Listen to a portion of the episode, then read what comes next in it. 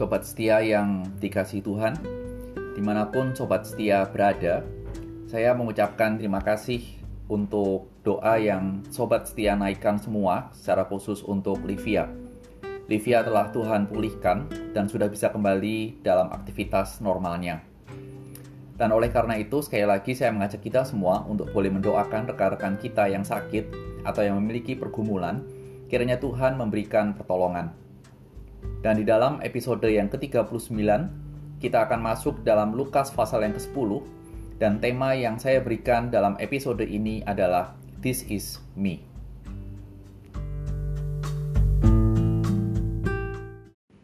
Lukas 10 ayat 1 sampai 16.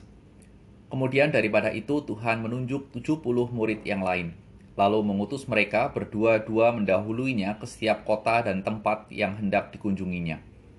Katanya kepada mereka, Tuayan memang banyak tetapi pekerja sedikit. Karena itu mintalah kepada Tuhan yang mempunyai tuayan supaya ia mengirimkan pekerja-pekerja untuk tuayan itu. Pergilah sesungguhnya aku mengutus kamu seperti anak domba ke tengah-tengah serigala. Janganlah membawa pundi-pundi atau bekal atau kasut dan janganlah memberi salam kepada siapa pun selama dalam perjalanan. Kalau kamu memasuki suatu rumah, katakanlah lebih dahulu, damai sejahtera bagi rumah ini.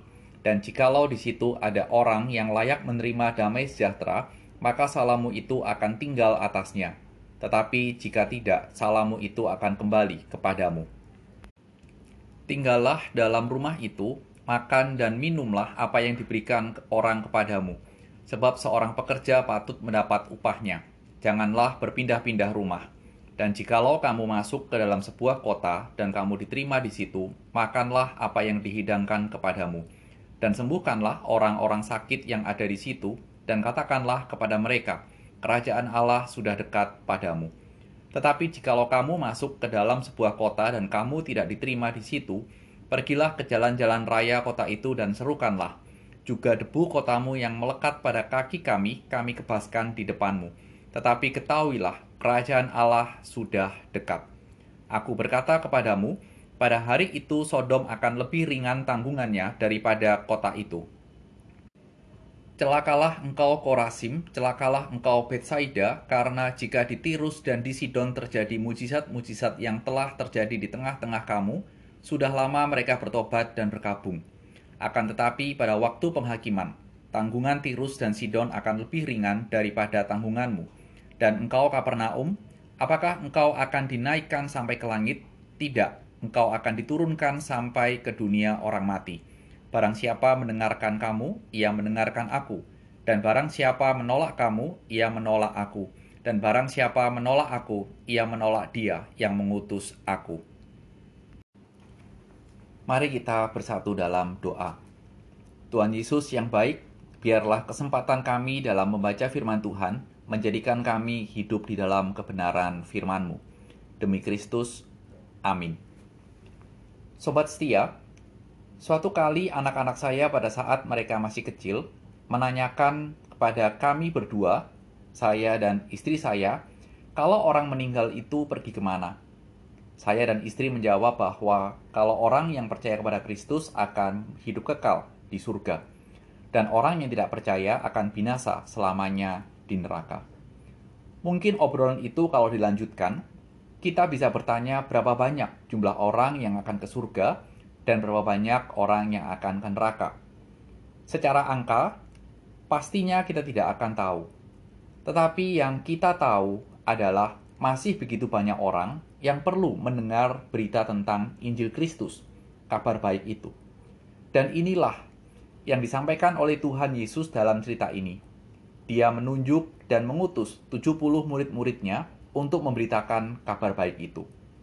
Namun ternyata, meskipun sudah 70 murid yang diutus, Tuhan mengatakan bahwa pekerja untuk menuai tuayan masih kurang. Oleh karenanya, Tuhan mengatakan untuk kita meminta kepada Bapa di surga supaya mengirimkan para pekerja untuk menuai.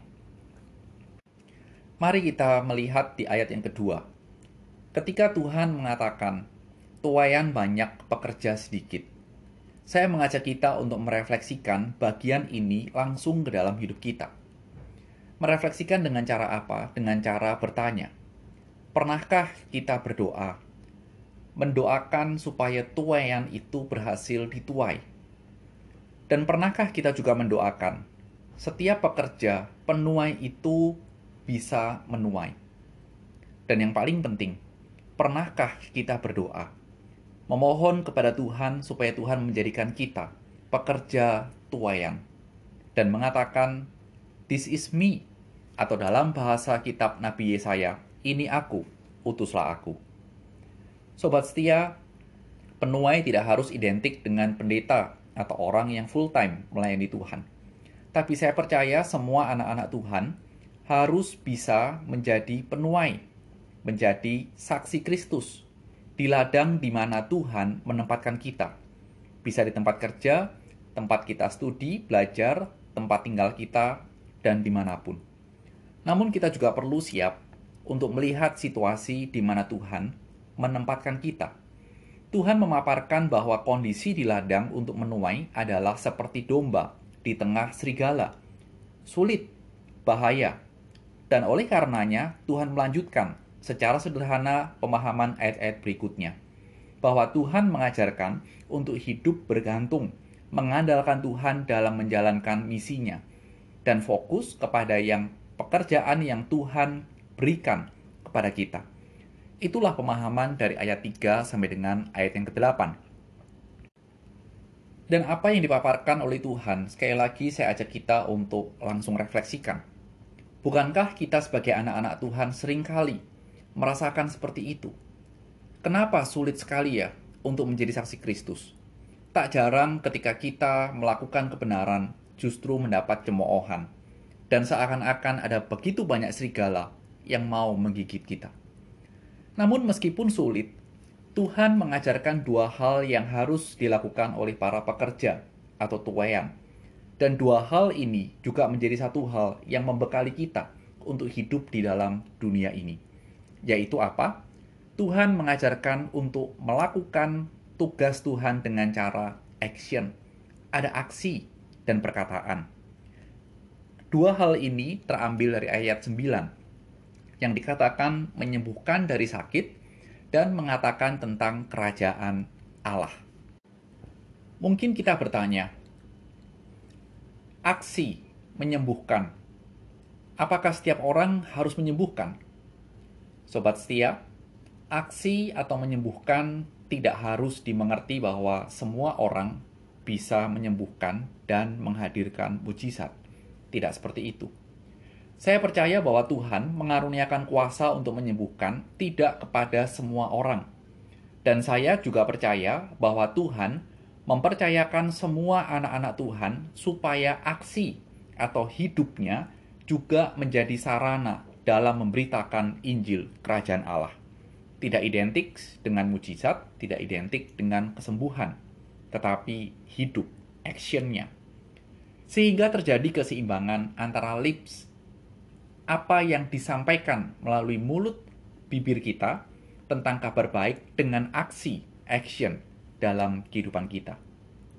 Bukankah sering kali kita juga melihat anak-anak Tuhan dibilangnya jago dalam menyampaikan kabar baik kepada orang lain. Namun aksi kita, action kita, kehidupan kita menutup kabar baik itu untuk orang tersebut menerima Kristus sebagai Tuhan dan Juru Selamat. Dan hal inilah yang Tuhan ajarkan kepada para penuai. Supaya orang yang mendengar kabar baik boleh percaya kepadanya. Karena apa? Ayat 12 sampai dengan ayat 16, Tuhan mengatakan dengan tegas bahwa pada suatu hari nanti, di hari penghakiman, penolak-penolak akan kabar baik itu akan mendapat hukuman kekal karena ketidakpercayaan mereka. Sobat setia yang dikasih Tuhan, kalau kita melihat 16 ayat ini secara sederhana, mari kita sekarang merenungkan bagi hidup kita. Baik dulu ataupun sekarang, situasinya sangat mendesak untuk ada orang yang menjadi penuai utusan Kristus. Bila saat ini, melalui firman Tuhan ini, Tuhan ingin mengutusmu, apakah kita meresponi dengan mengatakan, Lord, this is me. Apa respon kita, sobat setia? Selamat menjalankan kehidupan sebagai pekerja untuk menuai di ladang Tuhan. God will lead you. Amin.